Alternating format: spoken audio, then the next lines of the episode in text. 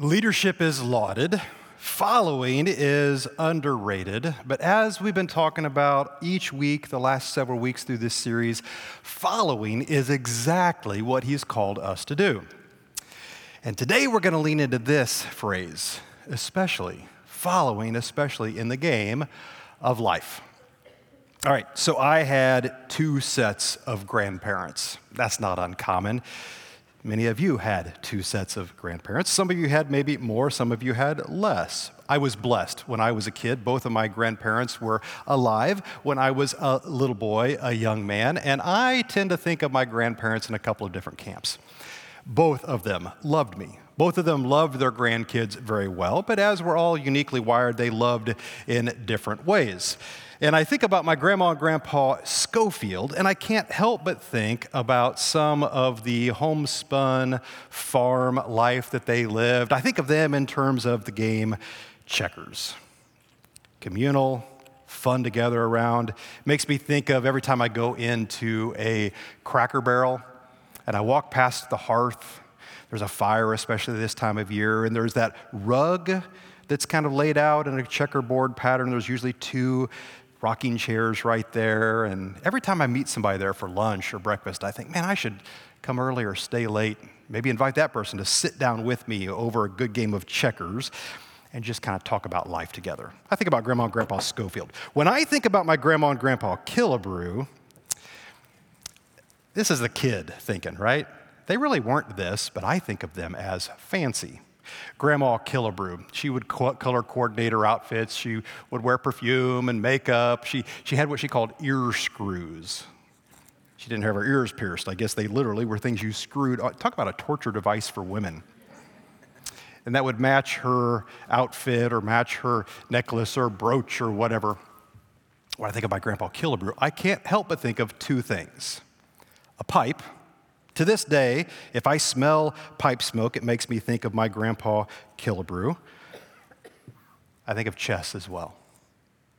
It was about three hours to visit Grandma and Grandpa Schofield. That could be a day trip. Grandma and Grandpa Killebrew, they were in Oklahoma, Missouri, Oklahoma. This was a road trip and usually an overnight stay. Well, always overnight one of those overnights.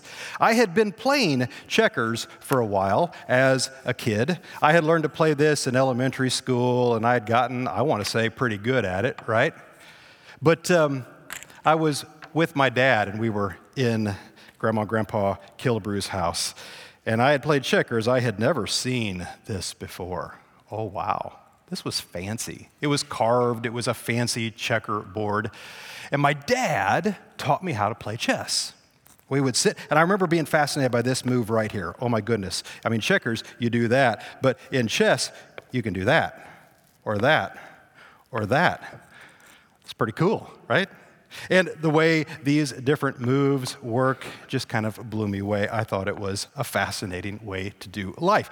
And so I remember playing this with my dad. I came home. We did not have a chess set, we did have a checker set. This is how much I wanted to play chess. I actually took a um, piece of paper, spiral bound notebook, and I wrote down on that in my cursive. I was probably third grade, fourth grade, somewhere in there king, queen, bishop, knight, rook, pawn. I had pieces of paper and we played on the checker set. I remember playing with my dad until probably for Christmas or sometime I got a chessboard. Checkers, chess.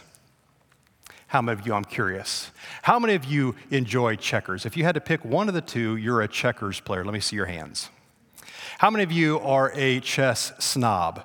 Oh, I saw, I saw some of you do this right there. Checkers, chess. I'm not saying one is better than the other, but they're definitely different games, different strategy involved. Leadership is lauded, following is underrated, but following is exactly what he's called you to do, especially in the game of life. We've been talking about the 12 disciples, the 12 apostles. I'm going to put them back up on the screen right now. We've got this chart we've been looking at. Uh, a few weeks ago, we looked at Peter. These 12 guys, I imagine if they were typical guys, they came back together for their high school reunion. I wonder how what they might have done might have played out. I look at Peter, we studied him a few weeks ago. He reminds me of an entrepreneurial, an entrepreneurial spirit, an entrepreneur. He probably had three failed startups if he came to his high school reunion. One of them stuck. He's probably made some money on that. Andrew, we talked about him a few weeks ago. I picture Andrew as a great small town mayor. James, I picture James as a high school football coach. He's especially good at the halftime speech in the locker room, motivating his players. If he didn't do that, I could see him as a motivational speaker. He was a passionate dude. We talked about him last week. Next week, we're going to talk about John. This week, though, we're going to talk about Philip. Philip. Philip, I think, is, um, if he's coming back to his high school reunion, I see him as an accountant, definitely an administrator. He's managing something in his life. I also picture him probably in his spare time, if he has a hobby, I picture him as a gamer. I want to apply that today. He's the leader. We've been talking about this each week. Peter is the leader of the first four. Philip is the leader of the next four. James, son of Alphaeus, tends to be thought of as the leader of the bottom four there. And these are the lists that are found of your disciples in your Bibles. Today's message, as we look at Philip, is entitled Trust the Process. We're going to lean into this. And I want to draw an analogy if I can. I see, when I look at the life of Philip in your New Testament, I see four major stories. I'm going to call them four moves. Four moves. Now, listen, I recognize. I recognize that it's not fair to take a whole man's life and boil it down into four moments in time. That's not fair. Actually, maybe when I get to heaven, I'm going to have to apologize to Philip for some of what I'm getting ready to say. But the Bible, I, we balance here as we study Scripture. The, the Bible is a selective telling, right? Not everything is included. John chapter 21, the end of John's gospel, he says Jesus did many other things as well. If every one of them had been written down, I suppose it would, it, that even the whole world would not be able, able to have enough room for the books that would be written. I contrast that selective retelling with there is important selection in what we have in our scripture. 2 Timothy chapter 3 verse 16 says that all scripture is God breathed and it's useful for teaching, rebuking, correcting and training in righteousness. Listen, this is not an exhaustive list of what Philip did in his life, but there are four moments in scripture we see, four moves on the game board of life. If you're taking notes, I would invite you to write these down as we track through his life together. First of all, I'm going to call this this is his calling, his come to Jesus moment we're going to call it the Queen's Gambit. Some of you are familiar. There is a TV show on Netflix by that same name. I don't know that show. I can't recommend it to you, but I do know that it's named after an ancient move. This is an opening move in chess. It's called the Queen's Gambit. Apparently, you go like this and you move your pawns like this. And what you've just done, if you're this side of the table, you're, you're inviting your opponent to, well, take a gambit and take that pawn. What that does then is it opens up your queen, all right? She can move different places and be a force on the table. Now, listen, I recognize this. Somebody is sitting out there and you know chess way better than I do and I'm going to make a move at some point here, you're going to go, yeah, that's not exactly how that works. You might be wired similar to Philip. I'm not. I tend to think a little bit more big picture. So let's just say if that's you, that's fine. We're just going to acknowledge that. That's okay. You can just sit there and be right. I acknowledge that. this is one of the oldest openings, and it's still commonly played today this Queen's Gambit move. We see the opening, the call to ministry that happens in Philip's life in John chapter 1, verse 43. If you want to go there with me, I'm in John chapter 1, verse 43. Let's read together. The next day, Jesus decided to leave for Galilee. Finding Philip, he's the guy we're leaning into, talking about today, he, Jesus said to him, Hey, follow me.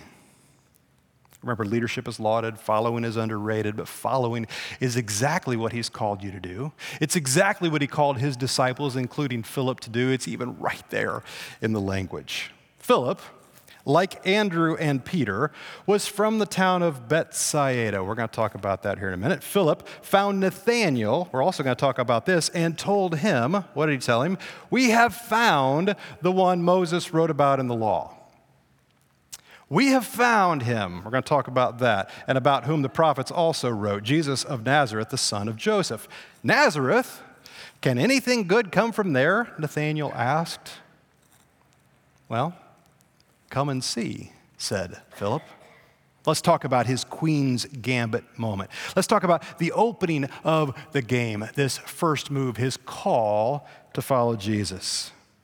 His opening move here, in my opinion, reveals some of his strengths and his weaknesses. This is true for any of us, regardless of what your personality type is, your leadership style is. You have weaknesses, but those are strengths rather, but those strengths, when taken to the extreme, they become your Achilles heel. They can, come, can become a weakness as well. Let's look at some of his strengths and weaknesses that we see right here in the text. Philip. Philip is a Greek name. Actually, you could trace his name all the way back to antiquity. The father of Alexander the Great was called Philip of Macedon, Macedonian, back in the city state time period of the Greek before they became empire. It's an ancient name, it's a Greek name. Philip is a young Jewish man. There's something in there that could be a strength leveraged to the nations. And I think later in his life, this does become a strength for him. Let me say this. We saw in the text that he was from Bethsaida, Bethsaida, which literally means the house of fishermen and the house of hunter. Beth uh, for example, means house of bread. Bethsaida, house of fishermen, house of hunters. So his house growing up was uh, decorated with a bunch of camo, looked like a um, Cabela's or a Bass Pro shop. I'm just kidding, but that's, that's what his town is named. It's on the north side of the Sea of Galilee, the Jewish side of the lake, very much a Jewish man. He likely grew up in a youth group together. We're going to look at this a little bit later, but there are seven of the original disciples. Seven of them that likely grew up right there together in and around Bethsaida, a pack. They were in youth group together. By the way, moms and dads, there's something in this. In the world that we're living in today that's becoming increasingly more and more tribal, we can decry that, and yes, we need to be careful about that. Tribalism, this groupthink, especially gets exacerbated in social media and places like that, politics. But moms and dads lean into that as a strength. I can't help but think I just saw an advertisement come out for our church. We're getting ready to take students to CIY this summer Christ in Youth Conference, Mix, Move. The old youth pastor in me looks at that and says, I want all of our kids to go to that. Why? There's great strength to be found here. Let me tell you where this plays out. I was having lunch with my brother Mike not too long ago. Mike's in ministry as well, and he was telling me he had just the night before driven to Danville, Illinois. He lives here in Indianapolis, and driven back that very same night. Why? Every once in a while, systematically, periodically, through the course of years, several times he gets together with a group of men in Danville. It's halfway for him and it's halfway from them. They're coming from Lincoln, Illinois, our hometown, and Springfield. They're both in ministry. The three of these guys, Stacy, Mike, and Chip, they gather together and they're doing life together, accountability group, praying for one another, holding one another accountable. I've known those men since they were young men, since they were boys, actually, in youth group together. We were in youth group together. They're all the same age, running around our house, running, around the church together, going to mission trips together, going to conferences together like CIY. And they're still doing life together today. That's a richness that I would wish upon any one of your kids. This is true of Philip. He's got a community around him. Notice this, though. If these are strengths, let's lean into what might very well be an, example of a weakness that's found here. Did you see it in the language? You have to look really close, and I'm probably nitpicking to point this out, but did you see this? He said, We have found him. Now, that might just be language. But as far as Philip is concerned, he's been studying the Old Testament scriptures. He knows his Old Testament scriptures well. He had found the Messiah rather than being found by him. He's a detail guy. Maybe this is too much to make of in the language, but I think there's something there that we should look at. This might give us an insight into Philip's self assured outlook on life, his ability to get things done. He can pull himself up by his own bootstraps. Thank you very much. Maybe there's a weakness. We see it played out later in his life. Let's go back to strengths. Did you see when he said, Come and see? I love this. Evangelism is baked into his story from the very beginning, his Queen's Gambit. His very first movie, he's just met Jesus, and he's inviting his friends. Nathanael, you need to come and see this Jesus. You need to come and be a part of this movement. Just come and see. We've been doing this here at Venture. We turned a corner this past fall. We're talking more about evangelism. We're talking about a healthy community is a community of faith that not just, we, we don't hold the truth to ourselves, but rather we want to link it to the whole world around us. We talked about one life. You have one life to invest. Who's the one life that you're investing in? And some of you went through a training to train up, to see, and to be better at this idea of come and see this Jesus that I have fallen in love with. We've got two more trainings that are coming up right around the corner. If you have not yet been a part of that, please mark your calendars for March 12th and March 19. There will be a Sunday morning option, there will be a midweek option. If you have not yet done that, I dare you to come and be a part of that. This is so important. Strengths and weaknesses in Philip. We see here in his first move this queen's gambit, this call to ministry. There's leading evangelism, there's following Jesus literally said, Come, follow me. Second move. The second move, if the first move is a chess move, the queen's gambit, how about let's move to the checker board for his second move? I'm calling this one King Me. If you've ever played checkers, you know how this works. You work your way across the board. Well, nope, I lost that one, so we can't do that one. But if you make your way all the way across the board and you end up here, what do you say? King me. I love that moment. When I was in elementary school, that was a victorious moment for me if I'm playing checkers. You get to double up like that. And I learned early on that one of the strategies for checkers is you want as many of those as you can get because if you've got a king, then you can move backwards across the board. And sometimes the strategy for checkers simply comes down to who has the most kings on the board. Not true in the game of life. King me. There can be such a thing as too many kings. We see this in Philip's life. There can be only one king. He's already got a king. What's he doing saying, King me? There's this moment, a move in his story, in his life, where um, it's in John chapter 6, actually, if you want to go there. We talked about this a few weeks ago when we looked at Andrew. I want to revisit this story through Philip's eyes. And we're going to discover that Philip what he, as a natural man, was like. He was a student of the Old Testament, I've already said that. He had interpreted this literally. When the Messiah said, Come follow me, Philip jumped in without hesitation. This was Philip's spiritual side. His heart was right. He was a man of faith. Often, though, he was a man of weak faith. We said when we studied this feeding of the 5,000 a few weeks ago that 5,000 is a very conservative estimate. It was likely more than that. That's just the men that they counted. If you add in women and children, this could have been 10,000 people. It could have been 20,000 people. Philip, the leader of those four we just looked at just a bit ago, he was wired administratively. Those gifts were being leveraged in his ministry to the 12 and to Jesus.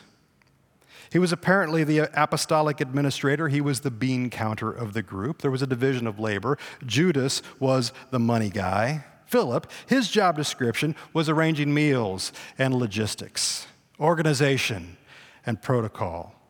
Let's read what happens in the story. Jesus looked up and saw a great crowd. Again, this could be 10,000, could be 20,000 people coming toward him. And he said to Philip, Where shall we buy bread for these people to eat? He asked this only to test Philip, for Jesus already had in mind what he was going to do. Philip answered him. Well, it would take more than half a year's wages, the Greek text says they're literally 200 denarii, to buy enough bread for each one to have a bite. He was the type of person in the meeting who would say, I, I don't think we can do that. Maybe the master of the impossible. Dreamers react to these down to earth type of leaders, don't they? I suspect that Philip and Peter, we studied him a few weeks ago, I bet that they had had words at some point in their time together.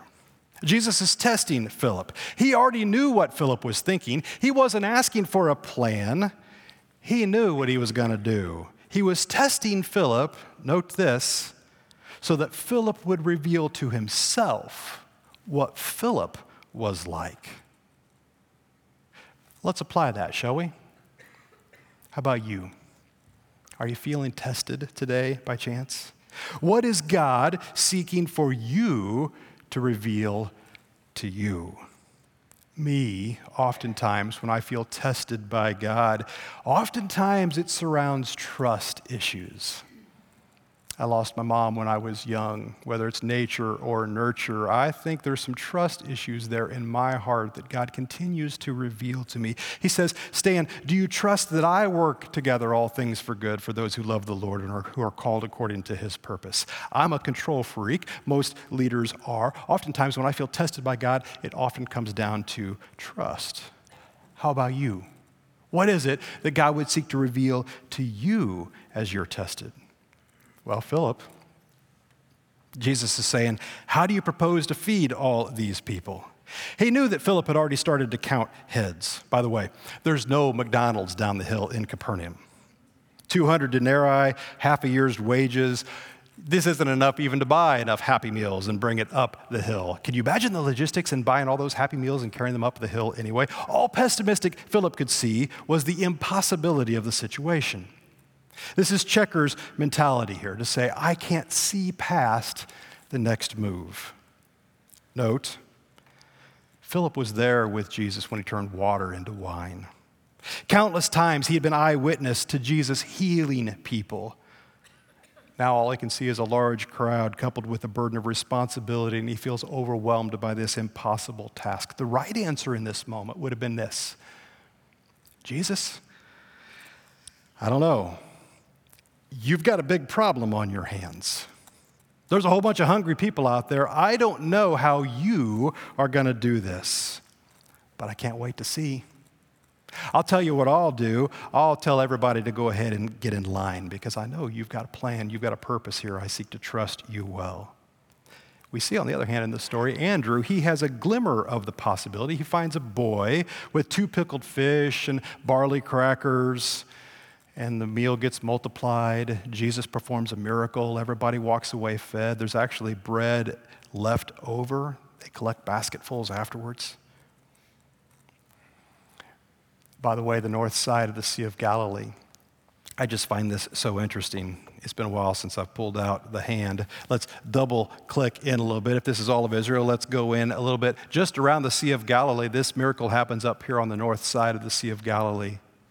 Right over here, just around the corner from the top, you could see it from where that miracle took place. There's a commercial fishing village called Magdala. Think Mary of Magdalene. They're pulling fish out of the lake there. I don't know where they were getting the salt, maybe from way down here in the Dead Sea. But then they would take those fish, and they would pickle them, they would put them together and preserve them with salt and ship them all over the empire. It's likely that that's exactly where those fish came from in that moment that get multiplied in this miracle. Let's dial in on this checkers mentality. Here's a lost opportunity for Philip. Why? There's too many kings on the board. Like, for example, here's a king. Maybe his fear came to light in that moment. Hear me, don't live in fear at the size of the task at hand. Rather, be in awe of the size of the God you follow. Philip has Jesus right there with him. He's, seen him do this kind of thing before, perform this kind of miracle before, but he, he gets lost. He said, King me. And he leaned in to the fear that became a king in his heart. How about the king of doubt? I don't know how this can be pulled off. I don't have the ability to do it. And forgetting that he's standing right next to the creator God of the universe, he's feeling all of that on himself and living in fear himself. Doubt. How about this one? Misplaced trust. Maybe he's thinking about himself and how he's got to pull this off rather than trusting the king who's asking him the question.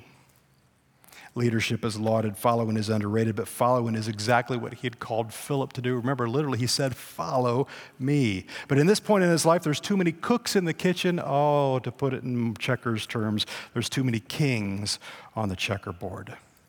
His second move, king me. This is not the best gameplay. Number three, the third move we see in his life. This is the move called castling. And I have uh, read up on this this past week. This is the only time in chess that two pieces can move at once. And the only time that a piece together with the knight can move over another piece. The king moves two spaces to the left or to the right, and the rook moves over in front of the king, all in one move. It looks like that's the queen. That's not how that works. I told you I would do that. So the king could move there, the rook could move there. That's a castling move. Yeah, that's right. The rook and the king make a move just like that. What's the point I'm trying to make? This is a defensive posture. This is living on defense rather than thinking offense. Jesus said on this rock when he looked at Peter, I build my church, and the very gates of Hades will not prevail against her. We're called to be on the offense, to move toward the action, not to live in fear, not to live in defense. Let me say it this way a good offense is the best defense. Sometimes going on the move is the best way to be defending yourself. We see a story, a move in Philip's life castling move, where he seems to retreat just a little bit into himself and maybe fall into some of the procedures and the protocols that he's wired to love so much. John chapter 12, verse 20. Again, this is a story we looked at a few weeks ago when we looked at Andrew. Let's look at it again through Philip's eyes. Now, there were some Greeks. Remember, he has a Greek name, Philip. It means lover of horses. Here's a moment maybe where he's holding the reins a little bit too tight as a leader, trying to get, instead of giving the reins over to the leader that he should be following. There are some Greeks among those who went up to worship at the festival. They came to Philip, who was from Bethsaida in Galilee, with a request. Sir, they said, we would like to see Jesus. This is a golden opportunity. Greek speaking people, Greek cultural people, coming to a bunch of Jewish men saying, We want to know more about this Jewish faith. We want to know more about this Jesus and what he has to say. Well, Philip went to tell Andrew rather than going straight to Jesus.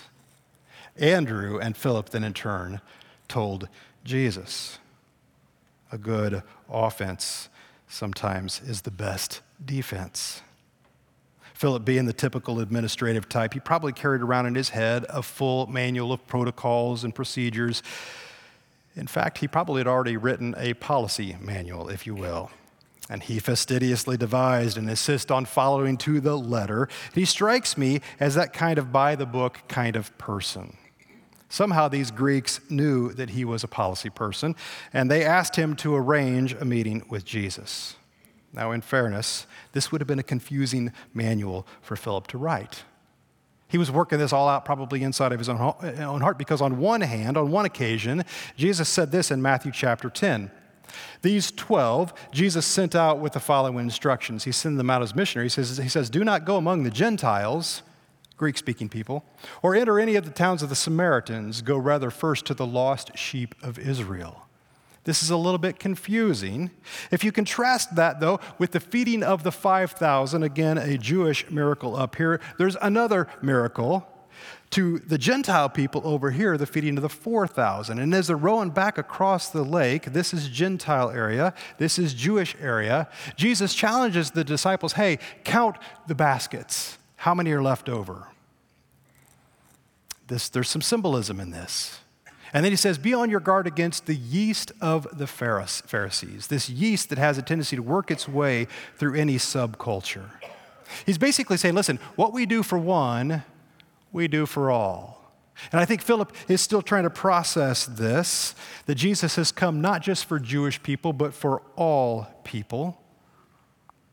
Philip didn't appreciate general rules of thumb. Most Philips don't. They want every rule to be rigid and standard. There's no protocol in the manual for introducing Greeks to Jesus, and Philip wasn't prepared to do something so, so unconventional. So he started playing defense.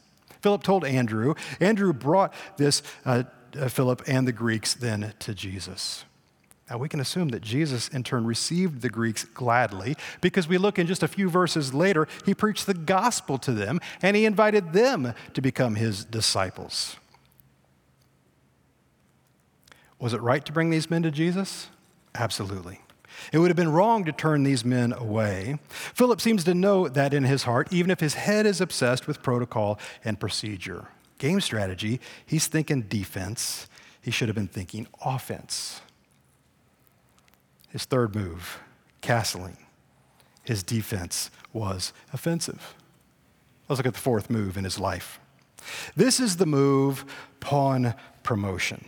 Now, I am not even going to try to do this. Let's going to assume that's gone. Let's assume this one has been gone. If we land there, pawn promotion in the game of chess allows you to trade this piece, a pawn, for a stronger piece. You could trade it, for example, for this, no, not that one. This one's been off the board, for this knight. And then he could work backwards and play across the game. You could trade it for a queen, you could trade it for a bishop, you could trade it for a knight, you could trade it for a rook. Followers, pawns, becoming leaders, almost. Turn to John chapter 14. This is the last night of Jesus' earthly ministry leaders and followers. There's a swapping here of, of, followers becoming leaders. Their internship is concluding. The formal training of the 12 is wrapping up, and yet their faith is still pathetically weak. They're arguing about who's going to be the greatest. And then another example instead of grabbing the basin and the towel and washing Jesus' feet, they allow him to serve them. Jesus said in Luke chapter 24, in the midst of this, verse 20, chapter 24, verse 25, he said to them, How foolish you are and how slow you are to believe, especially Philip. Jesus' heart is heavy. He knew what tomorrow brings. And I want you to look at this discourse and kind of see what happens here with Philip. It's this moment of pawn promotion. The, the, the, the pawn gets to become a leader, the follower to leader. And there's a moment here where he kind of fumbles the ball just a little bit. John chapter 14, verse 1. He says, Do not let your hearts be troubled. You believe in God, believe also in me. My Father's house has many rooms. If that were not so, I would have told you that. I'm going there to prepare a place for you. And I'll come back and prepare a place, and I'll come back and take you with me that you may be where I am. You know the way to the place that I'm going. Well, Thomas, doubting Thomas, pipes up in verse 5. He says, Lord, Lord, we don't know where you are going, so how can we know the way? Fair question. Jesus replies to that with this. He says, I am the way, I am the truth, I'm the life. No one comes to the Father except through me. If you really know me, you will know my Father as well. From now on, you do not know him, or you do know him, rather, and you have seen him. Why? Well, because you've seen me. Philip drops the hurt bomb. He says, King me. His fears pipe up. And he says this look in verse 8. He says, Lord, show us the Father, and that, that will be enough for us. Show us. How could Philip say such a thing immediately on the heels of what Jesus has just said? This is profoundly sad. Jesus is sad. Look at the way he answers. Don't you know me, Philip? Even after I have been among you such a long time, can you just feel the hurt in his voice? Anyone who has seen me has seen the Father. How can you say, Show us the Father? But what Philip, what's he going to think, has been going on for the last two or three years at this point? How could Philip, of all people, who has responded with such enthusiastic faith at the beginning of his journey, the Queen's Gambit. How could he be making a request like this at the end? Where is his faith? Jesus isn't done. He's still talking. Let's see what he says. Don't you believe that I am in the Father and that the Father is in me? The words I say to you, I do not speak on my own authority. Rather, it is the Father living in me who is doing his work. Believe me when I say that I am in the Father and the Father is in me, or at least believe on the evidence of the works themselves. Have you not seen the feeding of the 5,000? Have you not seen the water into wine? Have you not seen all these amazing things that I've put on display in your life? Do you not believe? For three years, Philip has gazed into the very face of God, and it's not clear to him. By the way, I told you that all seven of these men, these fishermen, likely did community together.